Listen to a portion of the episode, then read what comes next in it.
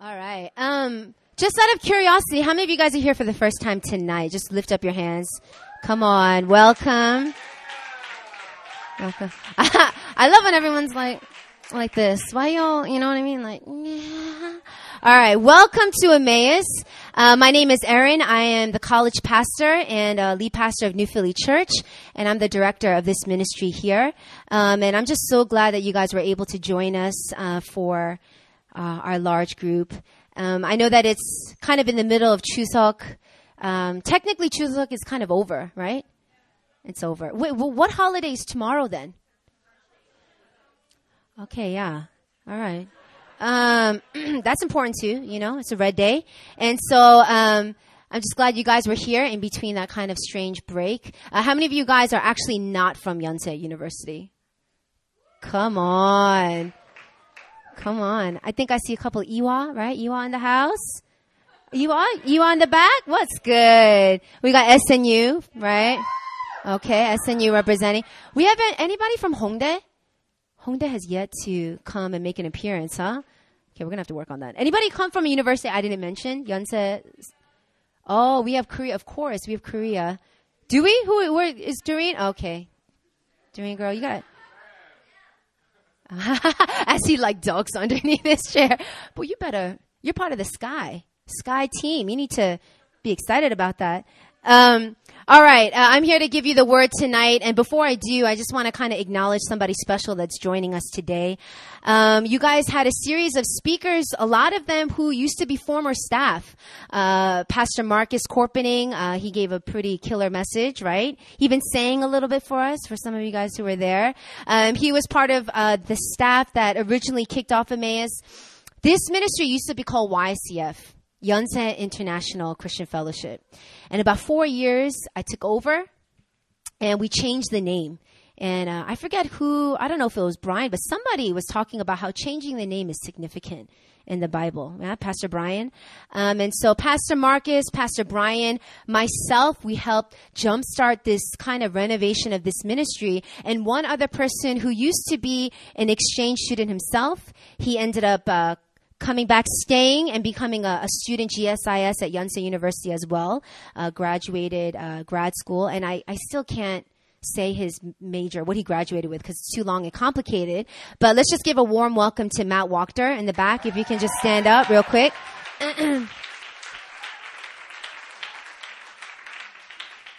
Yeah, I just want to honor him. He was part of the core team to get this ministry going. And so, um, let's open up our Bibles to John chapter 15. You know, out of all my gospel, uh, out of all the gospel accounts, I'd have to say that John is my absolute favorite. He's, he's my, it's my favorite gospel. And I think because he mentions women a lot. Just saying. He, there's a couple of accounts that are only in the book of John that really, really speak to me. Um, and so I love this, this book in particular. But we're going to look at John chapter 15. We're going to look at extremely familiar passage, verses 1 all the way to 17. Amen. Look, she's already getting blessed. I just said the book name. She's getting set free. All right. Um, I'm going to read from the NIV. You guys feel free to read from whatever version you have. Uh, I'm going to read the first verse and I want you guys to follow up. So odds, evens. Y'all with me? All right. Uh, I am the true vine and my father is the gardener.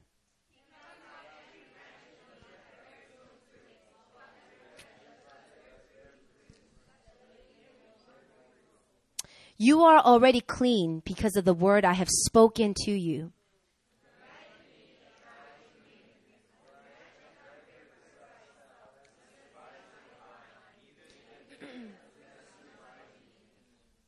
I am the vine, you are the branches.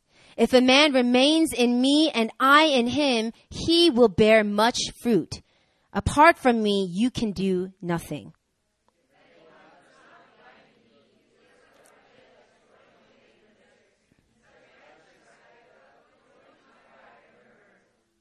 If you remain in me and my words remain in you, ask whatever you wish and it will be given to you.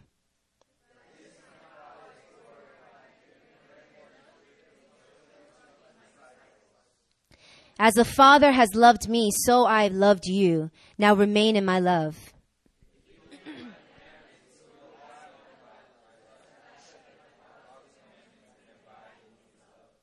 I have told you this so that my joy may be in you and that your joy may be complete.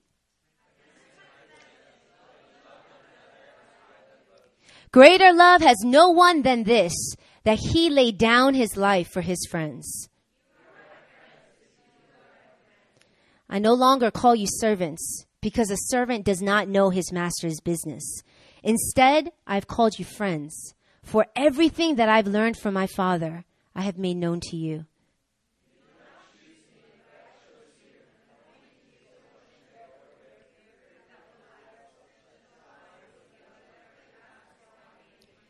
This is my command. Love each other. Come on, turn to your neighbor and say, Love each other. Some love going on right now, huh?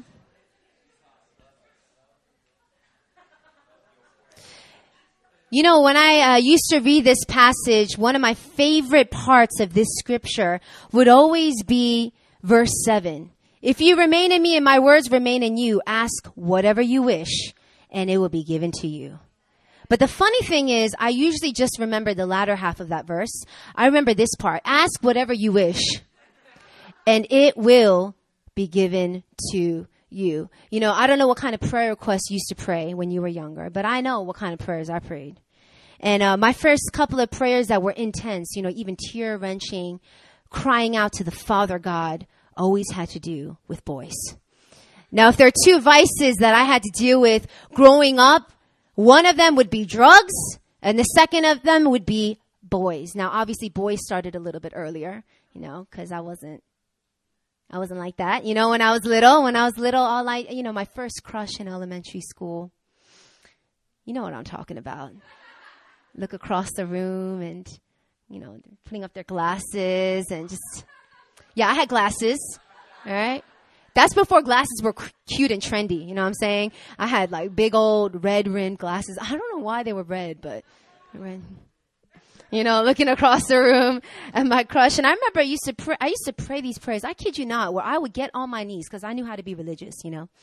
I get on my knees on my bed and I, I put my two hands together and I say, Lord, I will do whatever you want if you make Matt my boyfriend. Not Matt Walker over there, but one of my first crushes was Matthew Porcue, son of a dentist. Which is like ironic because, anyway, y'all know. Actually, I should add on to the vices that I have, right? One of them being I have crazy sweet tooth. But Matthew Porcue, man, he was so cute. If I showed a picture of to y'all right now, y'all would laugh at me Cause he wasn't that cute, but I thought he was really cute when I was in elementary school. I mean, I had a crush on him. I mean, you'd have all sorts of different prayer requests, you know, Lord, I would do anything for you if you let me go to the park tomorrow. Or if you, if you do this for me, you know, you remember when prayer used to be like bargaining? You know, you guys go to Dongdaemun and you barter with the, you know, with the vendor and they're like 20,000 won and you're like 10,000. And they're like, 19,001. You know how they drop like barely. 19,001. You just begin to barter back and forth. And so many times our prayer life is like that. Let me barter with God. Let me negotiate with you, Lord. If you do this for me, then I'll do this for you. If you provide, if you let me get into this university, I will do that for you. I'll give up drinking.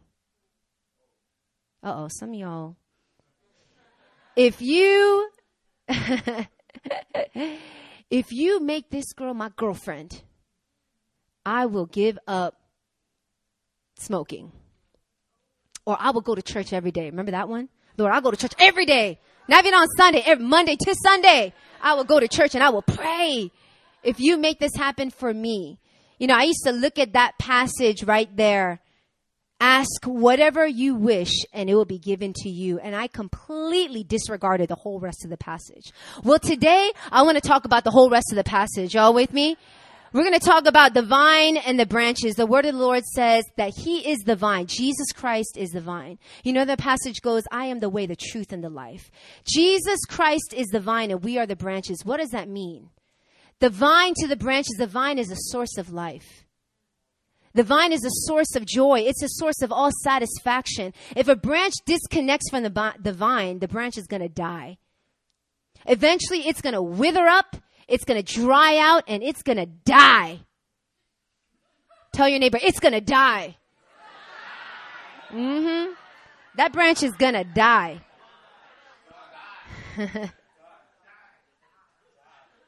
it's so funny. You know, what's one of the first commandments that God gave to man? You guys know this? What's the first commandment that God gave to man? Be fruitful and multiply. You see, this passage right here in John chapter 15, from verse 1 all the way to 17, we're talking about the key to fruitfulness. See, the command to God's people is not just, hey, let's be friends, or hey, believe in me and you'll get to heaven. It's be fruitful. That was always God's intention. It was always his desire that his people would be fruitful. So it doesn't stop with you wearing a cross and saying, I'm Christian. My question to you is do you have fruit in your life? Do you have fruit to show? I don't know if you guys know the story of the fig tree but one day Jesus was walking with a couple of his disciples and he sees a fig tree and it's weird because he notices that this fig tree has leaves even though it's out of season. And so he walks up to the fig tree and he examines the fig tree that has leaves and realizes that there's no fruit. And he curses it and says, Die. You will never bear fruit again. This is Jesus. Gentle Jesus, shepherd Jesus. He just cursed a tree. Okay, and he walks away, and the disciple was like, What was that? What's that all about? What just happened? I mean, I know you're hungry, Jesus. But that's a little, you know, like, why are you overreacting? We can go to the market, we can pick you up some, you know, no need to curse trees. What's going on? You know, the interesting thing that I realized that I learned later on about fig trees in particular is fig trees, they produce fruit before they produce leaves. So when Jesus walked by and he saw this fig tree and he saw leaves, you know what that indicated to him? That meant that that tree should have had fruit. So he walked up in full expectation that he was going to find some fruit on this tree. Why? Because leaves were there. Fruit first, leaves next. But when he realized that that tree had a, not a single piece of fruit, but all leaves, he cursed that tree. Now, nothing happened right away, but the disciples went back a day later and realized that that fig tree was withered up from the roots. And they looked to Jesus and he says, Have faith in God. That's so weird. Have faith in God for what? The resurrection of the fig tree? What, what are you calling to, for us to have faith in? See, Jesus was dissatisfied with the tree that had leaves but no fruit. Because the fact that it had leaves, it should have had fruit. And unfortunately, so many of us believers are like that tree. See, we walk, well, we talk the talk. And we go to church on Sunday, hallelujah. We raise our hands, we know the songs. We can wave it around. Some of y'all say, come on, during the message. And you think, mm hmm, look at my leaves. Question is, where's your fruit? Where's your fruit? Jesus is not interested in your leaves. When he walks up to examine your life, guess what? He's asking you, where's your fruit at? Where's the fruit in your life? You say you believe in me.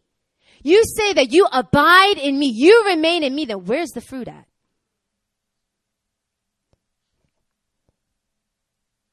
You know, it's time we change what Christianity means because too many people they get a little slip of paper and they say what religion are you christian check it off and yet if you examine the lives of these so-called christians so many of them li- live fruitless lives. There's a fear of god just coming upon that corner over there. Oh you better save that laptop. Okay. All right. Lord shield. Okay. Where is the fruit? You know, I want to tell you that not only were you created to be fruitful, but your actual being, the way that God designed you. When He created you, when He knitted you in your mother's womb, you read Psalm 139 and it's a passage about how you were fearfully and wonderfully made. When God fearfully and wonderfully made you, trust me, He put the mechanism inside of you to be fruitful. God's not interested in commanding you to do something that He knows you can't do. He's not like that. When he commands something of his people, he says it because he knows we can do it.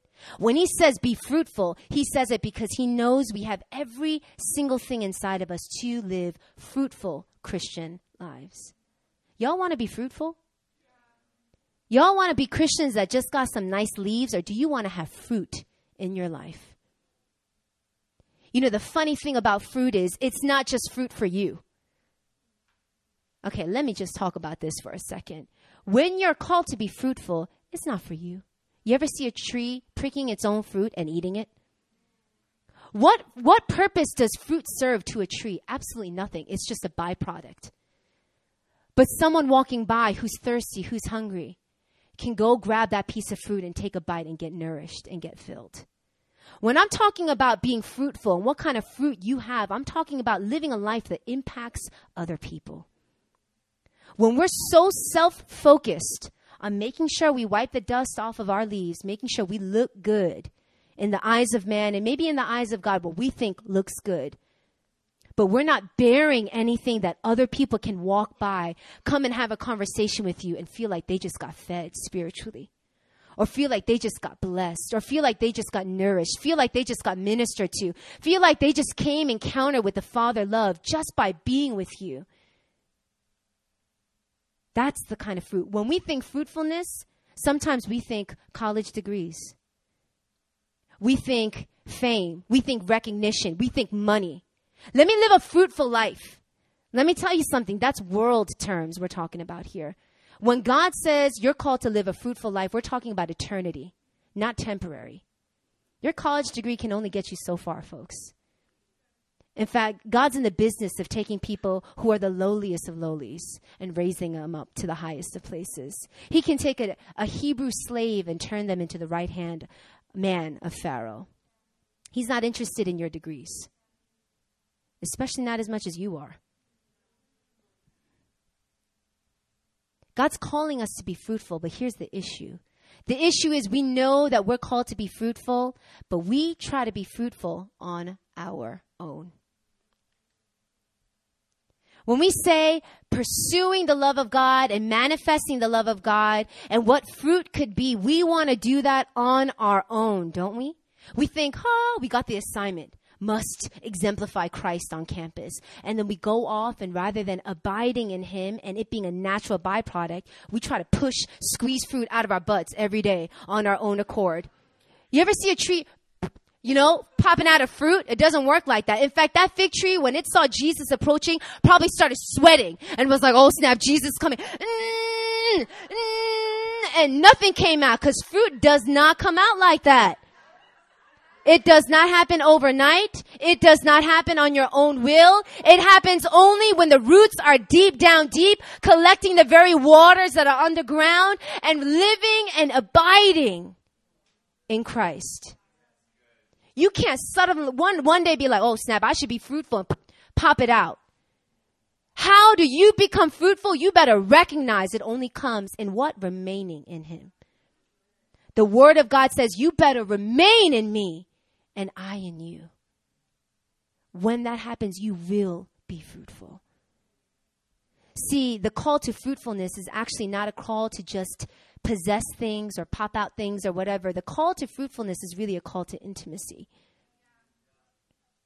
In fact, even in Genesis, when God spoke to Adam and Eve, be fruitful and multiply, he wasn't talking about, you know, you know, pop out apples out of your butt. He was talking about having some babies.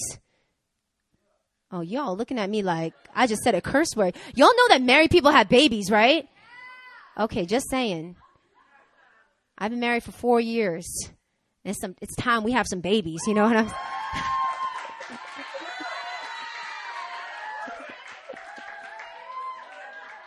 But let me give you a science lesson. Okay? My husband and I cannot have babies when we're just looking at each other from across the room. You know what I'm, it does not work like that. Oh, some of y'all shifting in your seats right now. It's like hearing mo- your mom talk about the birds and bees, you know? The only way that my husband and I can get pregnant is if we get intimate. See, y'all just. The call to fruitfulness is really a call to intimacy. You know, we make it about works. Let me check off what I have. Let me check off that I'm being fruitful. Let me do this because if I do this, then God, you will love me. You will accept me. You will not let my pencil case fall. You will continue to bless me if I do these things. But I feel like that God is trying to let you know, no, no, no, no, no, no. You see, fruitfulness is just a natural byproduct with intimacy with me. The true call that's going out is be intimate with Him. Abide in Him. Trust in Him. Lay your life down for Him. Are you fruitful in your life? If you're not, I would ask you, how intimate have you been with the Lord? How often do you have conversation? Because too many people think that Christianity is about rules and religion when it's really about relationship. You don't get fruitful by regulation.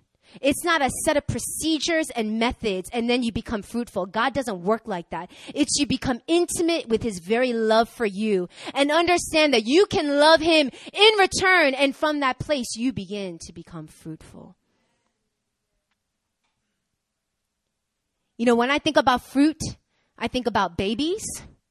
I think about bringing people into the kingdom, salvation. And then I think about oh, the fruit that always makes me feel mad convicted. Turn with me to Galatians chapter 5. Every time I read this list, I just want to go and cry and repent unto the Lord.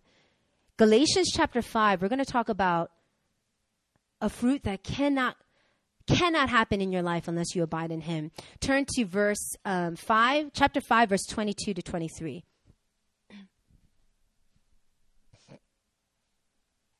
I wore my hu- husband's hoodie today because I was cold, but it's weird that it fits me perfectly. Don't tell him I told you all that. Galatians chapter 5 verse 22 to 23, it says this, but the fruit of the Spirit is love, joy, peace, patience, kindness, goodness, faithfulness, gentleness, and self-control. Now I'm going to read this list again. And I want you guys to soak up each word. And I want to ask you, do you operate in these things at all times? Y'all ready? Love, joy, peace, patience, mm-hmm, kindness, goodness, faithfulness, gentleness, and self control. This is a fruit that I want to talk about today. That God is calling you and I to bear, but it is impossible to do it without abiding in Him. You know, the funny thing is, for me at least, when I read this list, I can tell you so many ways that I try to bear this fruit without God. Where I try to, you see, John chapter 15, it starts with, I am the true vine. The true vine, which means other vines exist, but it's not truth. And trust me, I was connected not to the true vine, but to the deceiving vines of my life. For example, when it came to joy, how do I bear fruit of joy? My answer was drugs. Because I don't know if you guys ever seen anybody that was high before, but they look like they have a good old time. And so for me, when I was in college, that's when I started getting heavily involved with drugs. It started off with weed and ended up into even deeper things. And when I smoked weed, I had joy. So I thought. See, with every true gift is a counterfeit. Amen. See, I thought I had joy. I thought laughing at, you know, random things, that Jensen's shirt was blue. Why's your shirt blue? It was so funny. That was joy. Let me tell you, that's not joy, that's foolishness. That's someone losing brain cells as they're looking at people. I mean, I thought it got further. When I started to dabble in deeper drugs, I used to do ecstasy. Now, I don't know if you guys know about ecstasy, but ecstasy is considered the happy drug. In fact, if you get an ecstasy pill, sometimes they have little smiley faces on it to indicate the emotion that you will feel when you take this pill. And so I would take the pill, pop it in my mouth, and go to a big rave club and just, you know, sit there and look at all the lights. And I'd be like, wow, I never felt so happy in my life. And I would talk to strangers and I'd be, I love you, man. Be like, I love you too. And I thought that it was just love. And I remember the first time one of my friend's girlfriends got high in ecstasy. We walked into a club and she started rolling, which means she started getting high. And you know, she starts grinding her teeth and she, her eyes are all like buck wide open. And, and she looks at me and she goes, I feel like I'm in heaven. And I, you know, even though I was high myself, I heard that. I was like, hmm. i mean, I know this is fun, but I don't think this is heaven. I'm pretty sure that this ain't heaven at all.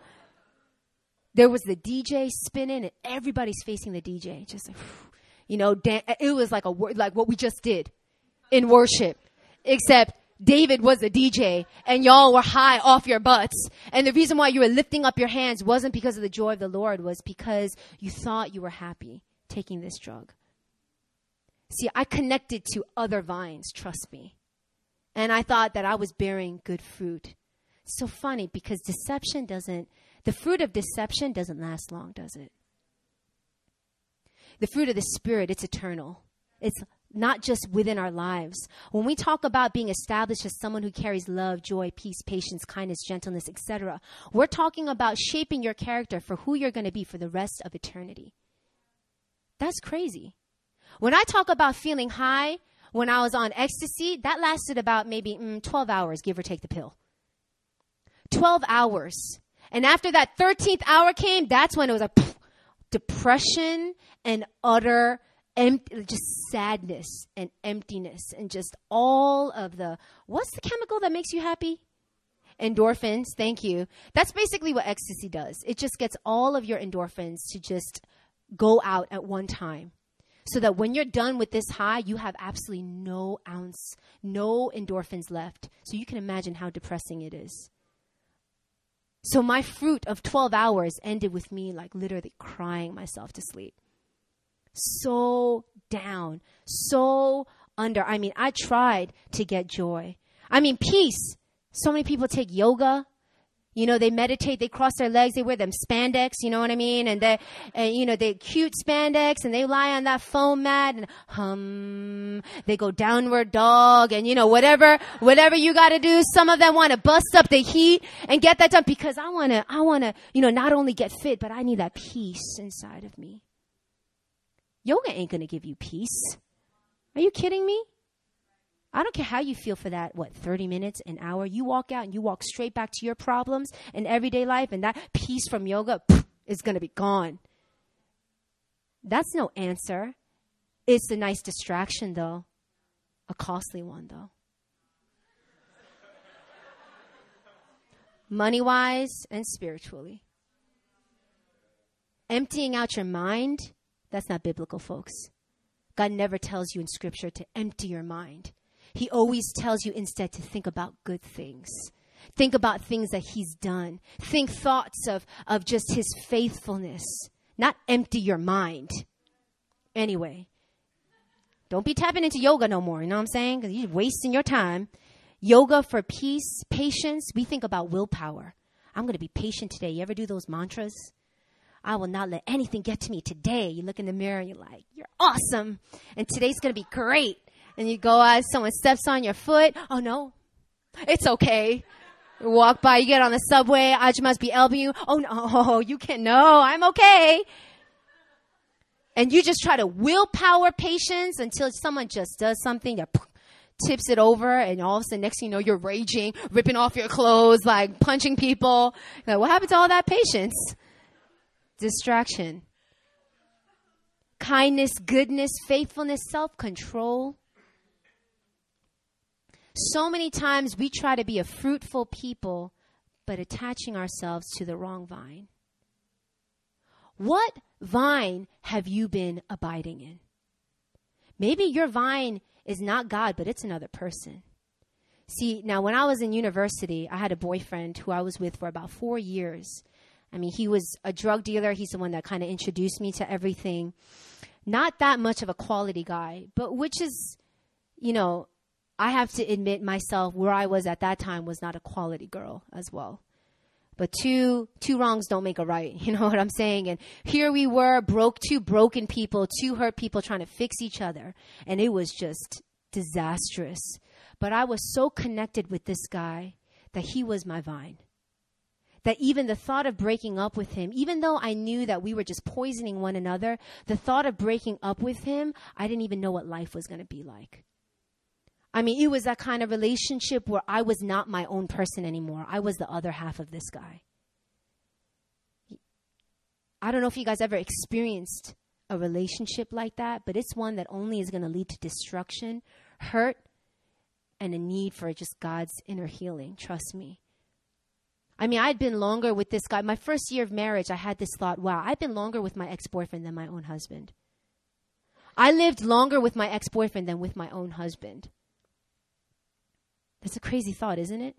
I was so connected, so dependent. I mean, he was my God. Every concern, every burden, he was the first person I'd run to. He was the first person that I would begin to share, man, I'm going through this. What do I do? How do I do this? What, what's going on? And I would seek his advice, which would always be, let's get high. Like, you know what? That's a great idea. Thank you. So thankful for your wisdom in my life. But I was so connected to him and so detached from the Lord in that season of my life. You can imagine what kind of fruit I was bearing. Trust me, it wasn't love, joy, peace. I mean, it was the exact opposite. I started brooding hatred, like hatred. Like I wanted to kill somebody, hatred. For real. I want I was not joyful. In the beginning, let me tell you, it was all rainbow sunshine, you know, the whole Korean drama, like, oh, you know, like he was, he was amazing, you know, when the air brushed his hair, I was like, oh, and, you know, whatever, whatever it may be, it was like that in the beginning, but sooner or later, the reality began to come to the surface. And as days pass by, months pass by, all of a sudden I look at my life and I look at the fruit of my life and I realize, snap, I'm not bearing such good fruit. Some of you guys are so upset that in your life you only have bad fruit. And you look around and you're like, why am I always angry all the time? Why am I always anxious? How come I can't I can't even sleep through the night because I'm so worried about my family? Why am I going through this? Or why am I going, why am I bear, why is it that the only emotions that I'm feeling is not self-control, but I have no control over my life anymore? What is going on? And then you blame God for it and you say, God, you love me? You kidding me? This is love? What I have to go through? This is you loving me? If that's you loving me, I want nothing to do with you. When the reality is, you haven't been abiding in Him at all. Which means so much of the things you want to be angry about God for is because you've been connecting to the wrong vine. Y'all listening to me today? I know this is not a tickle you kind of message, but I believe God wants to really set some of you guys free. He wants you guys to shift out of finding your sustenance in other things and shift you to a place where He is your only source. Because when that becomes your truth and your reality, trust me, you will be one crazy, fruitful person. Your life won't just be about you anymore. You'll begin to be someone that when other people encounter you, they'll walk away like, wow, every time I hang with you, just I just feel so much more peace. You know, David earlier he was singing in um, right in front of uh, Global Lounge, and him and Chisu, they were just singing worship songs. I told him to just go sing on campus. And so he was singing on campus and, um, you know, he was singing songs and, you know, a bunch of people walked by. I wish I could have filmed it. People reacted differently, you know, other people kind of like slow walking, you know, like who's that guy? I took a picture so they thought he was a celebrity for like a second. And then they looked at him and was like, no, he, he ain't nobody, you know, and walked away. But I did make you look like almost famous for like a millisecond, you know. But let me tell you, I saw people literally walking like this and then hearing the music and just kind of smiling to themselves and walking by.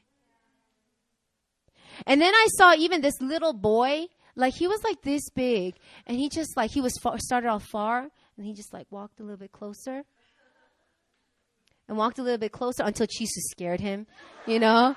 She was all like, "Come here," and he was like, "Ah," and, you know, like booked it.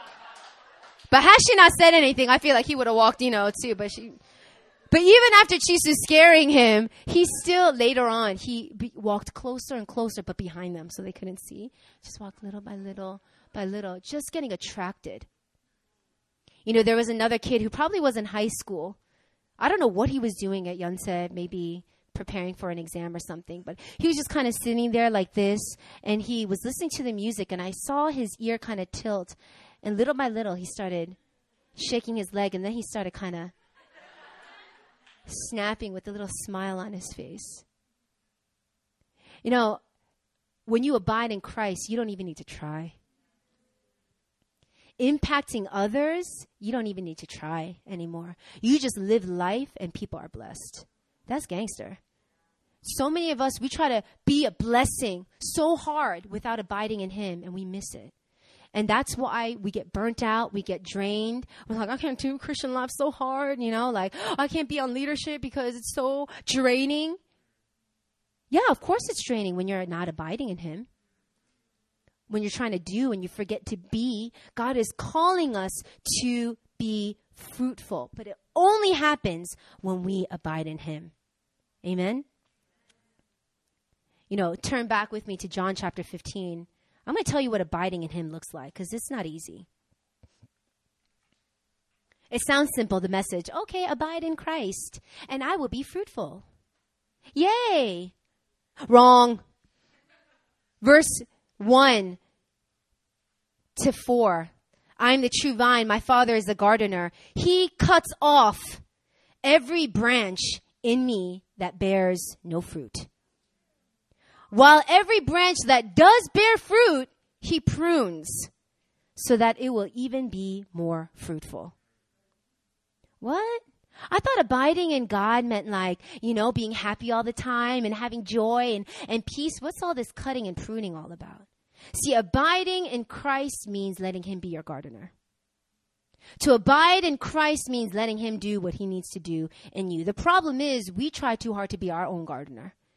We look at our lives and we look at our own problems and we make a list. All right, I got to work on this, this, this, and this, and this, and this, and this, and let me fix this on my own. Hey, leader, please tell me what I need to work on so I can, you know, think about it and do it and deal with it on my own. It does not work like that. God is the gardener, and guess what? His will and purpose for you.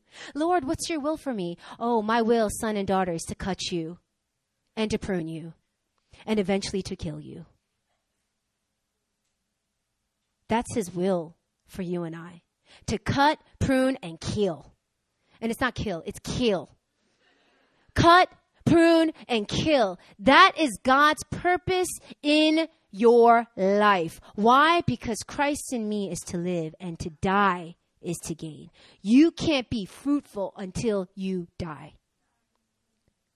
Look, it says in verse 9, as the Father loved me, so I loved you. Now remain in my love. Continue. If you obey my commands, you will remain in love just as I obeyed in the Father's commands and remain in his love.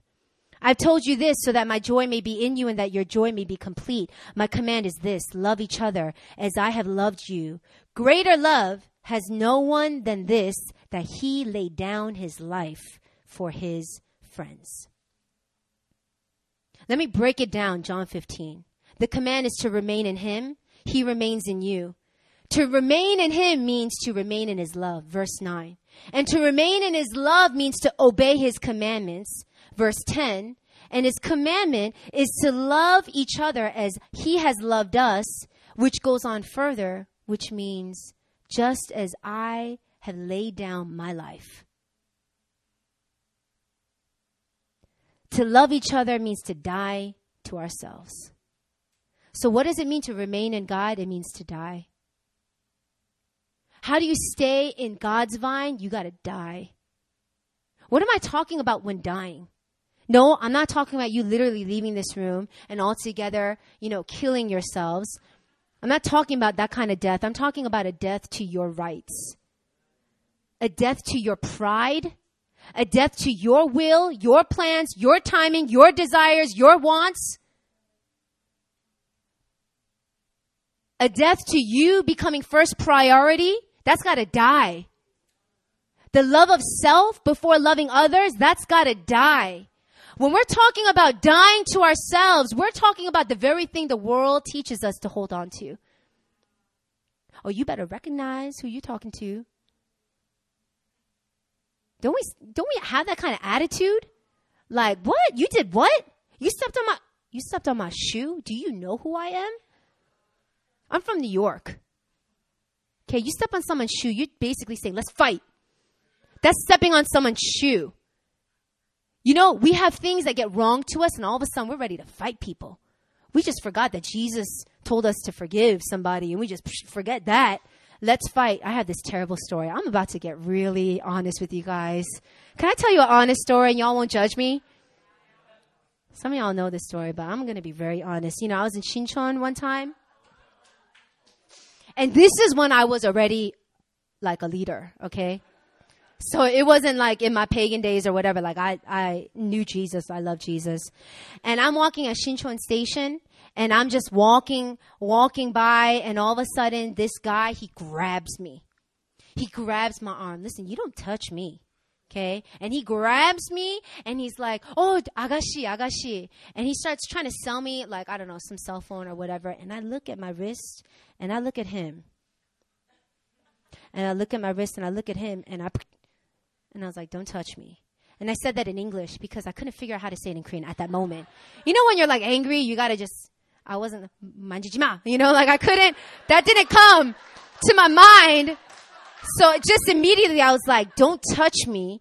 And he heard me speak English and he looked at me and he goes, F you. And I was like, peace of God and I walked down those stairs. But as I was walking down those stairs, I heard, I just heard him say that, if you, if you, if you, with every step. And I was like, hold up. No, you don't talk to me like that. And I turned right back around. I climbed up those stairs and I looked at him. I'm like, F you, F you, F you. And I walked down and the spirit of conviction came upon me. And oh my goodness, I literally was about to get, and I, I called my husband, you know, the pastor of the church. I was like, honey. He's like, what? And I'm like, I did something bad. He's like, what'd you do? And I was like, this guy grabbed me. He's like, what? Who grabbed you? Where you at right now? Tell me right now, where you at? I'm gonna come down there right now. And I was like, I was like, no, no, no, no, no, no, no. I was like, this guy, gra- I'm at Shincheon. He's like, I'm a, you know, like I hear he's driving. So I hear like wheels turning and I hear like, like sirens going off. And I'm just like, what is going on? He's like, I'm gonna come there right now. I was like, oh, no, no, no, no. This, I handled it. He's like, you handled it. I was like, actually about that. Um, um, I kind of, I kind of cursed at him. He's like, you did what? And I was like, I um, I don't know, just some spirit came upon me. It was like the old Aaron from just from the years past just kind of took over my body and I I lost control. And that's what it was. I lost control. Talk about self-control. I had none. I just literally as I walked out, the anger, my rights, all I could think about is how dare he. Rather than dying to myself, I was thinking just how live I am. And I was like, "What? Do you know? Heck no. Mm boom, boom, boom, boom, boom, boom. And I just walked up those stairs and listen, that poor guy, you know, I just imagine, what if he came to my church one day? You know what I mean? And he was like looking at me like preaching and like, hold up. I know you from somewhere. Or I was thinking, what if, what if another, you know, one of you guys, one of the students walked by and just happened to be there at that exact moment. I was thinking of all these scenarios and I just hear, you know, I just hear God just like, oh daughter. Oh daughter. And I hear, I hear the devil going, look what you did. Look what you did. Look what you did. And I'm just like, oh gosh, I don't know what to do. And I confide in my husband. I'm like, honey, I'm a pastor. I said F you to somebody on my missions field in Shincheon. Lord, forgive me, man. I repented. But I thought to myself, wow, how quickly I lost self control how quickly I lost self control that day. You see, an example of dying to myself would have been this guy cursed me out. It doesn't touch me. It doesn't matter. I'm dead. I can't get offended right now. I'm a dead person. I'm unoffendable. In fact, you know what? I'm so unoffendable. I'm going to bless you. I'm going to walk right back up and I'm going to look you straight in the eyes and say, you know what? God bless you. And walk away. I couldn't do that that day. I couldn't do it that day. I allowed myself to think of me first. I so quickly thought of me first in that situation. I so quickly thought of my rights and what I deserved and my worth and my value. And I'm a woman, you know, and I, you can't be taught, you can't be touched. I was so quick to think about me that I forgot that I died. And the moment I forgot that I died, I switched my vine and I began to abide. Not in the Lord, but I began, I began to abide in the God I call me.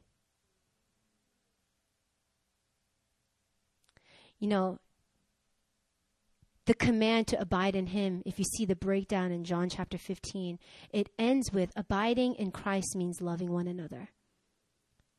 And even on verse 17, just to make it that much more clear, he ends that teaching by saying, This is my command love each other. See, God's commandments to us isn't about don't bow down to idols, don't steal, don't kill nobody, don't do that. He's, you know, all of those, we look at laws and we look at rules, but what those commandments are holding is a spirit of love. All of the commandments that God gives, not just the 10, because I don't know if you guys knew this, but God commandments, it's not just the 10 that Moses talked about. Oh, just in case you guys didn't know that. God's commandments is everything He tells us to do in Scripture. That's a lot of commandments.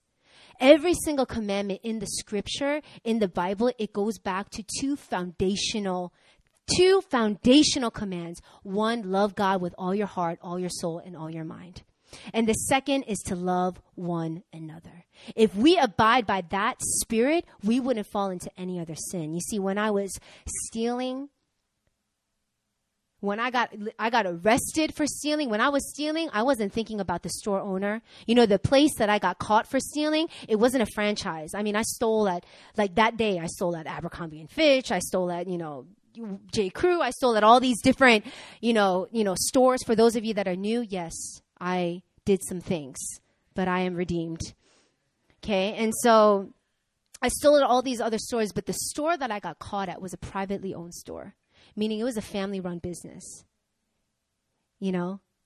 Meaning that every piece of clothing that I put in my bag, I'm talking about taking money out of somebody's pocket. It's so it was so easy for me to distance myself from things like Abercrombie and Fitch. You know, like they don't care.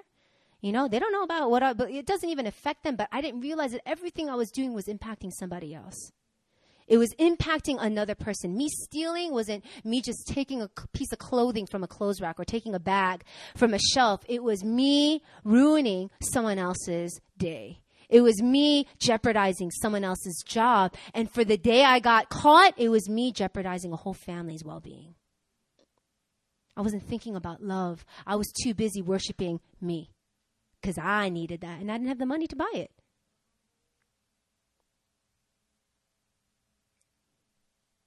All the commandments of the Lord can fall to those two truths love God and love each other. How do you remain in Him? If we have to be fruitful, and in order to be fruitful, we gotta abide in Christ, we gotta remain in Him. How do we do that? It's simple love God with all your heart and then love each other. Your indication of whether you're connected to the one true vine is your ability to love. How, how is your love life? With the Lord? Is it easy for you to love your neighbor? Or are you walking in that classroom and you just staring at that one person like, hmm, and you sit on the other side like you got a vendetta? Like, are you able to love? Or maybe everything's fine here, but back home you got somebody you can't stand. Some of you, maybe someone very close to you, maybe even a parent a father, a mother, a sibling, when you think about them, your heart just begins to boil.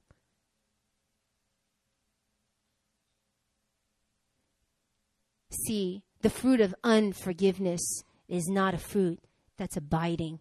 It's not a branch that's abiding in the vine. It's a branch that's abiding in deception. You're called to be fruitful. This ministry is not about just making you guys feel good and sending you out the door. We're not interested in that. We're not interested in, in just petting you guys. Oh, you did that again. That's okay. Oh, that's okay. That's okay. I don't know where that came from. I just, that's okay. We're not here to help you maintain your sinful lifestyle. We're not here to help you maintain your pet addiction. Oh, you got an addiction to alcohol? That's okay. That's okay. Stay like that. No, we're in the business of helping you transform your lives, not only so that you can be transformed, but that you can transform others. No matter what you're experiencing right now, we're not here to judge you. Don't get it twisted. If you have addictions, problems, bondage in your life, it's all good. God loves you. Thank God he loves us not based on what we do. He loves us, period, because of who we are. We're his sons and daughters. He loves us. But his love for us is not so weak that he can't change us. But his love is so furious, it's so strong that it enables you and I to not only live lives where we can love in return, but we can love others. See, God is calling us to a higher place. He's calling us to be fruitful. He's calling us to abide in Him. He's calling us to love Him with everything that we have. The problem is we will not let go. We will not let go. This message is going to be very simple. I'm going to give you one application. Okay. The application is let go. Just let it go. Whatever you are holding on to, let it go. Let it go. You got beef with your friend? Let it go. Die to yourself and let it go. You're, you're upset because you're here and you didn't get to another program in Europe because you were all about going to Spain and somehow, somehow you ended up in Korea and you're pissed? Let it go. Let it go. I'm not in Spain. You know what I'm saying? I'm here. Y'all blessed. Let it go. If you have conflict with somebody, let it go. If your dream, you're going to be a basketball player and you tore your ACL and you can't become a basketball player anymore and now you're ridden with depression because you don't know what you're going to do with the rest of your life because your dreams all fell down to nothing, let it go. Let it go. You know, when I was in Australia, some Aussies in here, right? Okay, you know, Aussies, they, yeah. Come on, church. That's my Aussie accent, church. Anyway, um, it's, better than Isaac's. Let me tell you. Let me tell you. Um, when we when we were in Australia, we stopped by uh, Hillsong Church. If you guys know Hillsong Church, amazing church, and uh, the message that we were listening to gave this example that in the I'm to butcher this, but I'm just to basically in some jungle or Amazon or some particular place somewhere in the world, the way that they trap monkeys. It's monkeys, right, Tina? Yeah, monkeys is very simple. What they do is they get a cage. And in the cage, they put a piece of fruit. Okay? And so these monkeys, you know, I'm not going to do a monkey impersonation, all right? I, I was like getting ready and I was like, nah, I'm not to go there. Monkeys, they go up into the cage and they see the fruit and the bars of the cage are just wide enough for them to slip their, their hand in like this. And they slip their hand in like this, and then they grab the piece of fruit. But after they grab it, they can't get it out of the bar. But you would think, okay, just let the fruit go and just leave, right? No, wrong. The monkeys will not let go of the piece of fruit. They are so adamant about taking that fruit and eating that fruit that 100% of monkeys will do this. They will go in, they will grab the fruit, and they will hold on for dear life and they would just sit there, trapped in this cage, not being able to, they will fight the whole, they will fight till they tire themselves out. They will fight to break out of that jail, but they cannot. It is impossible. But all they needed to do was to let go, and they could have just slipped their hand back out. So what hunters do is they just set up these cages and they just, you know, go around and do whatever. They come back And lo and behold, there's a monkey. You know, with a cage, with this and like, I was gonna do monkey impersonation again. All right, and um, and there's a monkey just holding on, stubborn, stubborn as heck, not letting that piece of fruit go. And then they capture the monkey, and that's how they, that's how they get captured. You know, you hear something like that, and you're like, "Dang, monkeys are stupid." You know, it's so stupid. You know, thank God that we're not monkeys. You know, but it's it's funny, but it's scary that so many of us are in that same position. We were attracted to something that would not suffice. A deception, a distraction, whatever it may be, we put our hands in that little cage and we grabbed a hold of it and we found out that we could not escape. That's what it was like for me and drugs, me and stealing, me and living, finding my identity in boys. I mean, let me tell you, the things, the branches that God had to cut out of my life, it wasn't easy. You know, my whole, not my whole life, but even starting from middle school, my worth, my how beautiful I saw myself was all dependent on how guys saw me. Completely 100%. So if a guy liked me during that time, I was beautiful. If I had two guys liking me,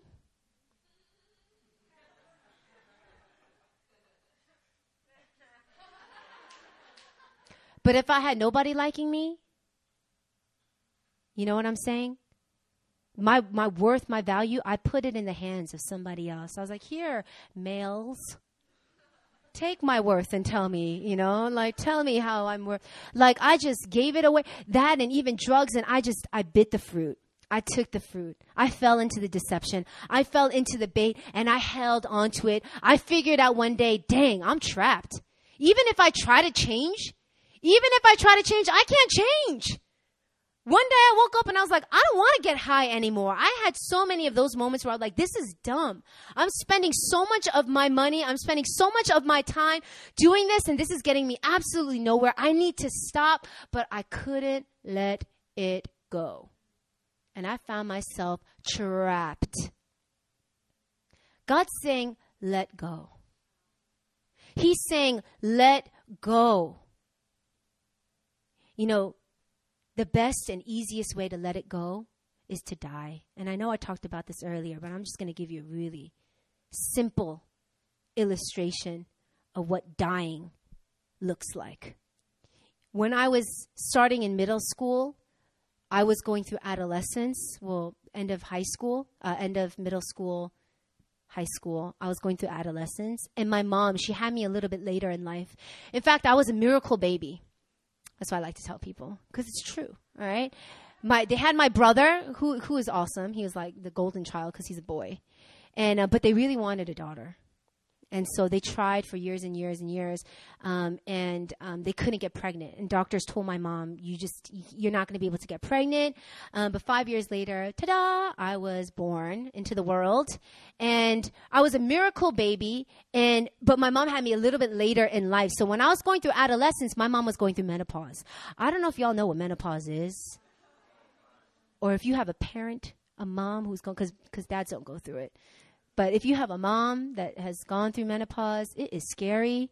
I mean, let me tell you, it's just as scary as me being an adolescent. Like, it was just like two ticking bombs, like going off at one time. My dad, he calls it World War Three, and he was a poor man, like in the middle, like my poor father. And me and my mom just had this terrible, brutal, just really crazy relationship. Like, the things that she said to me, I mean, she would say things like, You are the devil like you are seriously a child of the devil. Like, is my daughter even there because you are possessed by the devil? And I just be like, yeah, and you're like, which is probably why my mom. Now that I think about that now, I mean, I would just like, I, it got so bad, I would like curse my mom, like under my breath. I would, I would just say like, I, I hate that you're my mom. I hate you, you know, and she would just be like, how could God curse me with a daughter like you? Or just, it was just back and forth. Just, it was bad.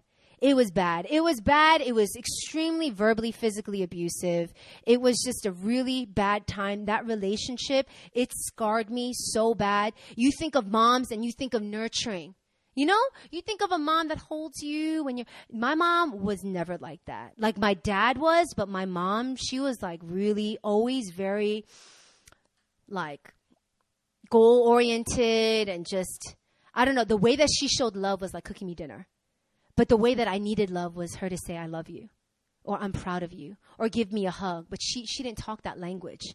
You know, she never got shown that language when she was growing up. And, and so we just had this tumultuous relationship, my mom and me. And, you know, it, it was just so bad. I was so bitter against her. So bitter that even when I looked at my mom, like, you know, like it's so bitter that even if she said one little thing, it would snap and it was like it was like she said, I, I basically kept a record of wrong. So if my mom was like, Why aren't you eating that chicken? It's not a big deal, right? If someone just said, Why aren't you eating that chicken? But I heard, not, Why aren't you eating that chicken? I heard, You're a terrible daughter. I'm disappointed in you. I can't stand you. Like, I just heard everything that she said in the past. When she said that, I just opened up my book, like, mm, Let me add that to the list of things you did wrong to me. Mother, don't eat chicken. Along with the other millions of things that you did to hurt me. What kind of mother are you? You know, like, I just held my mom in such bondage. I held her in this prison of unforgiveness. And I remember when I listened to a message about unforgiveness and I was like, uh, no, no, thank you. But something about that message that just awoken in me was the fact that if I forgave, I would be set free. That's what blew my mind. If I forgive, I'm the one that's set free. And I knew that I was in bondage to bitterness, hatred, unforgiveness, just anger, like whatever it was, I knew that I was, I was the one that was in bondage. But in order to forgive my mother, let me tell you something. I needed to die to myself. You know, the penalty, the cost for forgiveness is always death. How do I know this? Because Jesus, He died on the cross to forgive us. And He called us to bear the same thing. And I heard Him speak to me so clearly it's your turn. I died for you, it's your turn. And that night, man, I got on my knees and I died to myself because I could have told you so many reasons why my mom didn't deserve to be forgiven. But I died to myself I didn't erase it. I didn't say what she did was okay. I didn't say, oh, I, I, I should get it taken advantage of. It's okay if I get abused. I just need to die to myself. I'm not saying that. I'm not saying that, but I am saying that all of the burdens and all the hatred that I had towards my mother, I finally took that piece of fruit that I grabbed on for dear life for so many years and I let it go. And I took my hands and I slipped it out of that prison and I walked away. It's called dying to yourself. I want you guys to just close your eyes real quick because I just feel like God is calling this semester to be a fruitful semester. He's calling your time in Korea to be a fruitful time.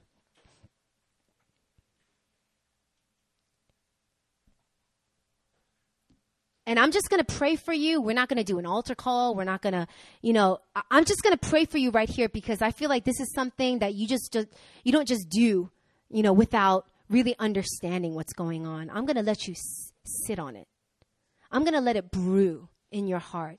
I'm going to let you let God expose the different vines that you've been connecting to that are not Him.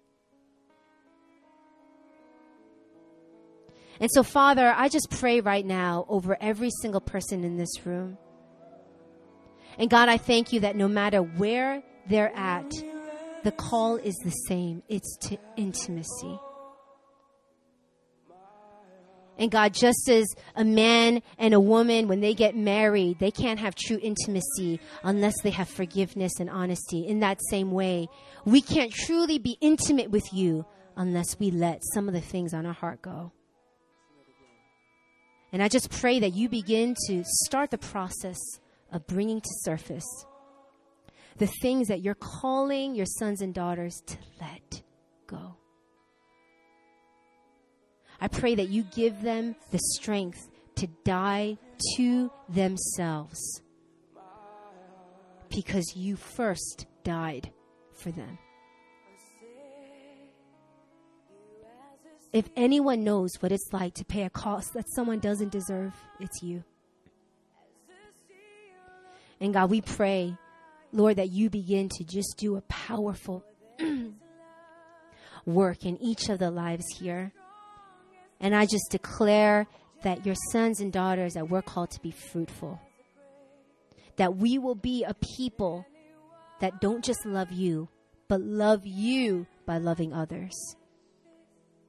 I just thank you for what you're doing right now. I thank you for what you're stirring up right now. I thank you what you're awakening right now. And I just thank you that you're going to be faithful to bring it to full completion. We just love you today. And in Jesus' name we pray. Amen. Amen. All right, let's just give a clap offering to the Lord.